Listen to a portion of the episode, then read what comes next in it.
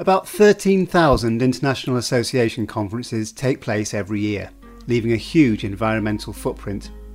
In recent years, organisers and host cities have taken steps to put these events on a more sustainable footing, but there is still much more to be done. Fiona Pelham, CEO of Positive Impact Events, thinks a carbon target for the industry is needed to focus minds and drive real change. Fiona, welcome to Deep Dive. Thank you. So, we're going to talk about this uh, new campaign to set a carbon target for the events industry.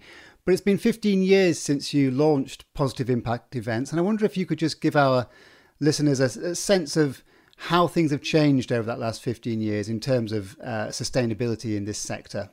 Yeah, well, 15 years ago, sustainability was not really a known or, or spoken about concept. And what's really clear now is it's a, a non negotiable in events. Um, especially over this period of COVID lockdown, there's been more and more conversations about what sustainability means to the event sector. And I think if you look at what's happening in the sport world, you can really see big shifts happening very quickly. So, for the last eight years, the sports world has taken on board the ISO 2012 1 framework. So, at an International Olympic Committee level, at an International Sport Federation level, it's um, an international standard. Um, ISO is the international body for global standards. There's all sorts of international standards, but this is the only one that exists for the event sector. Mm-hmm. And um, the the sports bodies using it has meant that there's become a culture of using it. And within ISO 2012-1, you identify your sustainability issues and act upon them. And pretty much every day during lockdown, there's been news of a sports team taking action on something. And that's really what could happen in the business events world as well. So I'm I'm very optimistic about the potential for change. Oh, that's interesting. So that would rely on uh, some big players in the business events uh, sector taking a lead, sort of setting an example for everyone else to follow? Well, I used to think it was that, but mm. over the 15 years of positive impact events, obviously we're a not for profit and we exist to create a sustainable event industry. Mm-hmm. So the number of conversations we've had, the number of routes we've taken to, to create that um, means that I'm not sure the big players in the meetings industry doing anything would make the difference. I think the difference is going to come from outside of our meeting event industry bubble. It's going to come from the corporate companies because they are all aligning with the sustainable development goals and they're reporting on them. And it's going to come from policy policy through global government. And we have a, a last chance now, literally in the last year, to get involved in those conversations. Otherwise, those things are done to us. Right. So it's going to be led by clients then, uh, in our case, international associations going to uh, suppliers to the meetings industry venues, uh, convention bureau, and saying, this is uh, what we'd like you to deliver in terms of a sustainable event. Um, can you do that for us? Yes. So corporate uh, companies have, in the majority, signed up to the Sustainable Development Goals. And we now have 10 years to reach those goals. So it's a decade of accountability. So corporate companies are being expected to report more and more on their event impacts associations i haven't thought so much about how they fit into the picture really I, have focused on the areas that quick change can happen mm. um, two years ago we did a, a review of corporate sustainability reports and there was no mention of events. We started that work again in January and we stopped it due to COVID. But we were finding that events were being mentioned, but they were being mentioned from the standpoint that the corporate was saying, we stopped doing this event to save carbon from the carbon footprint caused of the event. So, in a way, that's not really the event sector contributing to the sustainability report. It's the corporate seeing an event as a logistical creation of carbon and stopping it. And that's one of the reasons that this carbon target creation that we're going to talk about is really vital for the industry. So the industry has a narrative by hmm. which it can say, this is the reason we have events. Yeah, before we move on to the carbon targets, um, what you've just said is interesting because I guess for corporates, they can look at their portfolio of events and say, we'll get rid of that one and that one. And then we can go back to our shareholders and say, look, this is what we're doing to be green. But for international associations, it's, it's really not that easy, is it? Because uh, meeting every year or every two years is, is in many cases why they exist. And without that income, they wouldn't be able to fund their other activities. Mm. I think international associations members will be from governments and from corporates, and they will be very familiar and increasingly so with the conversation around sustainability. So their behavior is going to be changing, and they'll expect their associations to reflect that as well. Yeah, well, that's interesting. So let's just move on to this project to set a carbon target for the events uh, industry. It's been done in collaboration with the UN.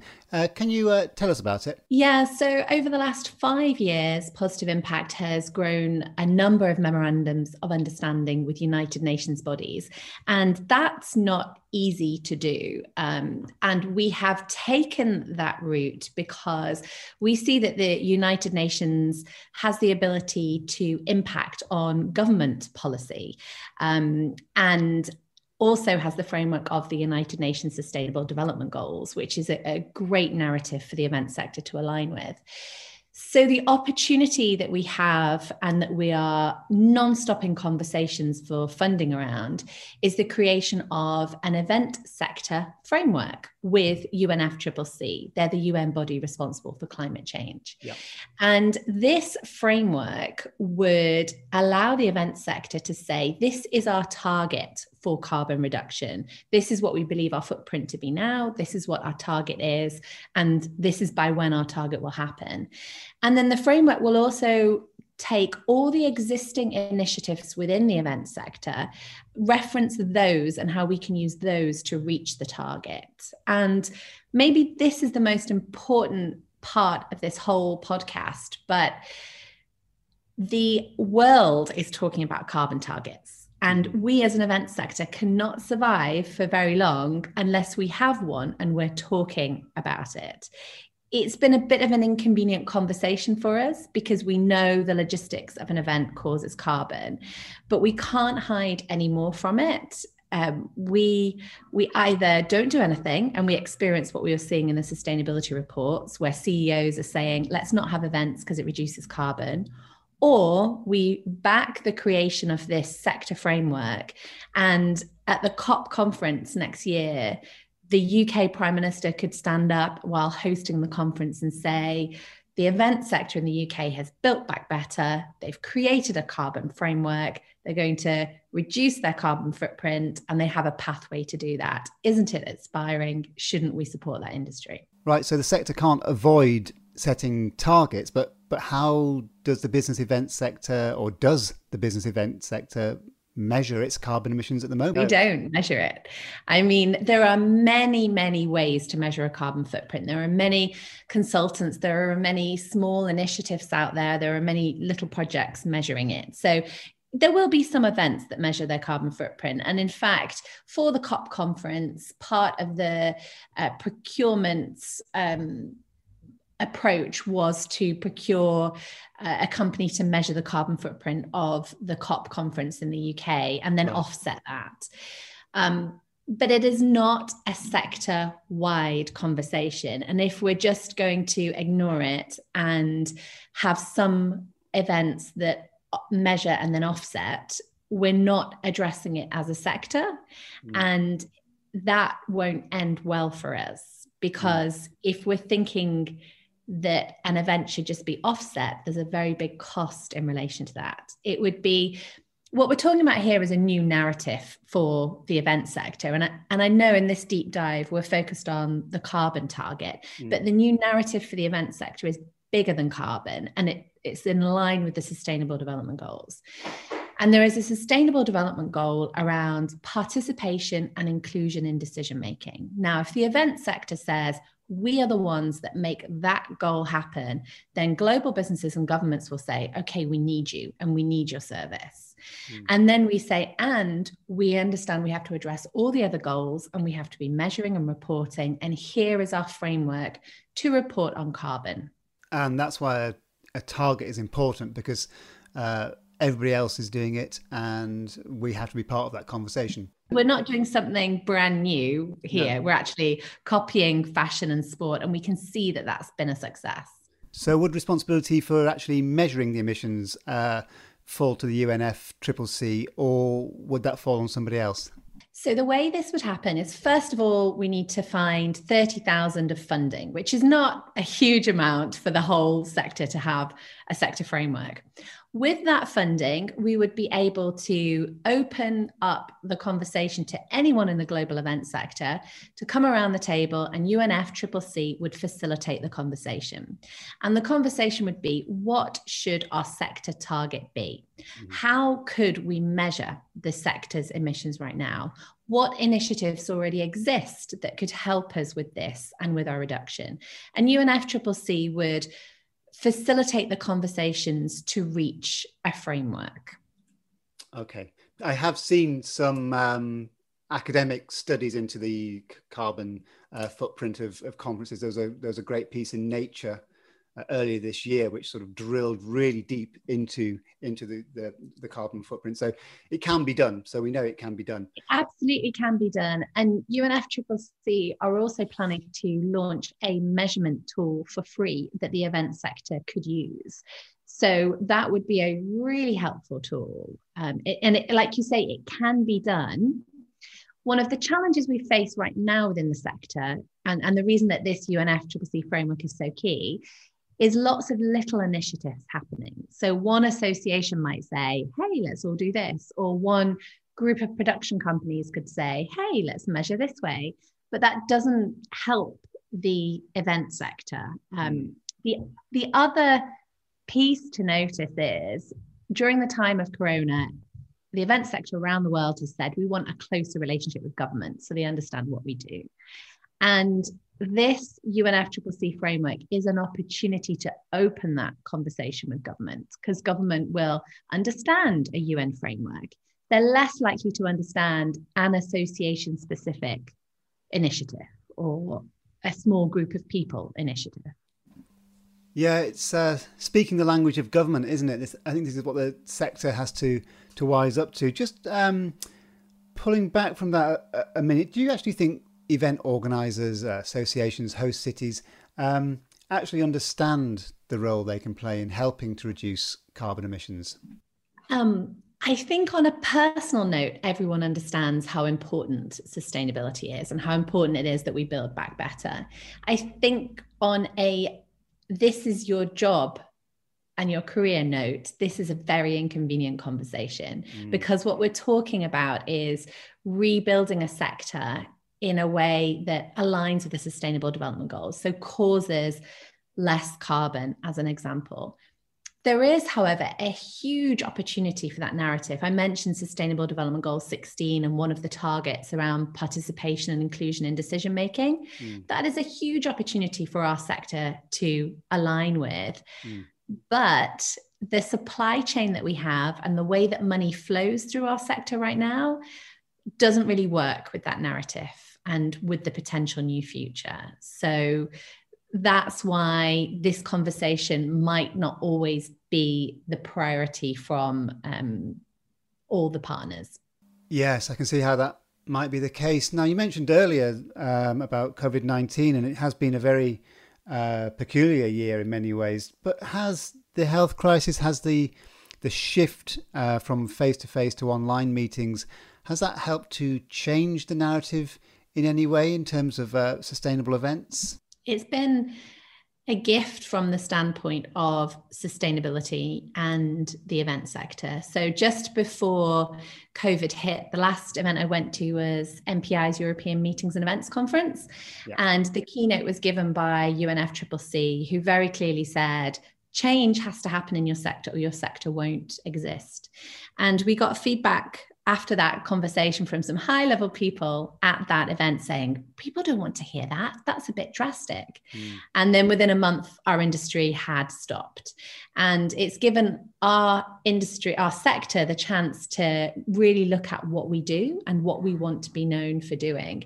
Um, so we now have the opportunity to own that narrative of we make participation and inclusion in decision making happen And I think maybe in our sector, we sometimes forget that global governments are aligning on, on their strategy around the UN SDGs and the majority of global businesses are. So they're all speaking the language of the SDGs mm. and the Sustainable Development Goals. And if we as a sector can also speak that language, it will make a huge difference. Mm. So you mentioned earlier the thirty thousand pounds you're trying to raise to uh, establish a UN framework for the events sector. How far along are you with that? And um, is there a link people can follow to to make a donation? So we have spent years going around trying to generate funding for mm. this. Um, we started the conversations back at IMEX America in oh was it 2019 2018 maybe um, and we've now decided okay it's really now or never hmm. so from the end of january there will be an opportunity on the positive impact website for individuals to buy a education product for 100 pounds so they will gain education on what the sustainable development goals mean for the event industry and 100% of that money will go towards funding for this framework okay. we also have a funding document for those that may have marketing budgets that are more than a 100 pound education budget mm. um, and we would really like to talk to them and like i said we are non-stop talking to different parties about funding this because the reason that we want the funding is so that the event sector can be around the table in this conversation mm. and that funding would make it possible for conversations that anyone could join and it would be timely if you could get this up and running before COP26, I guess. Exactly. So the plan is by the end of January to have the funding, start the meetings February, finish the first round of meetings April, with the focus on launching this at the COP.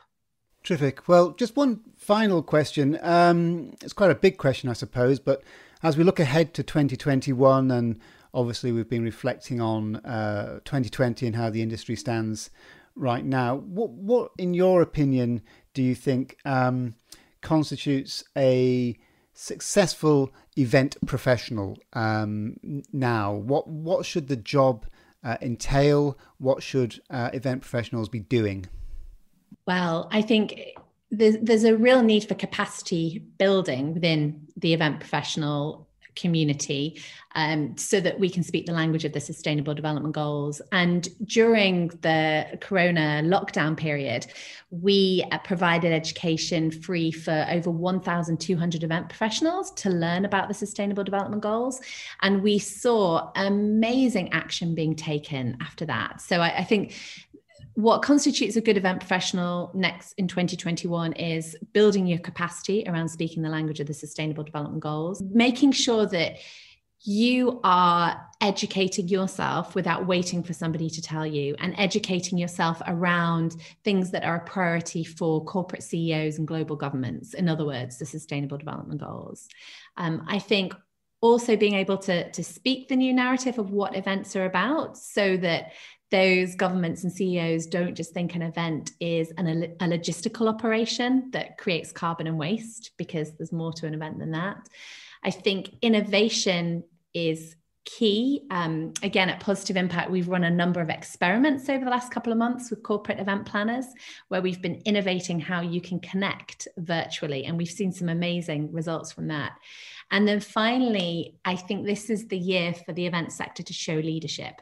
Mm. And if we show leadership in the form of um, the framework for carbon targets with UNFCCC that's announced at COP, that will create a whole new future for us. If we don't step into that leadership, we are then just waiting to do what other people tell us. We you know we struggle with having these conversations with government about the value of our sector and this is a chance a real chance for us to show leadership here well, you've uh, really thrown down the gauntlet uh, to the events industry there. Uh, Fiona, I wish you the very best of luck with all of this, and we will be back uh, in touch in the new year when you have those links on your website uh, to help you with your funding target to raise £30,000 uh, to establish a UN framework, um, sustainable framework for the events sector. Um, but for now, thank you very much for taking part in this deep dive, and we shall speak again soon. Thank you. Thank you.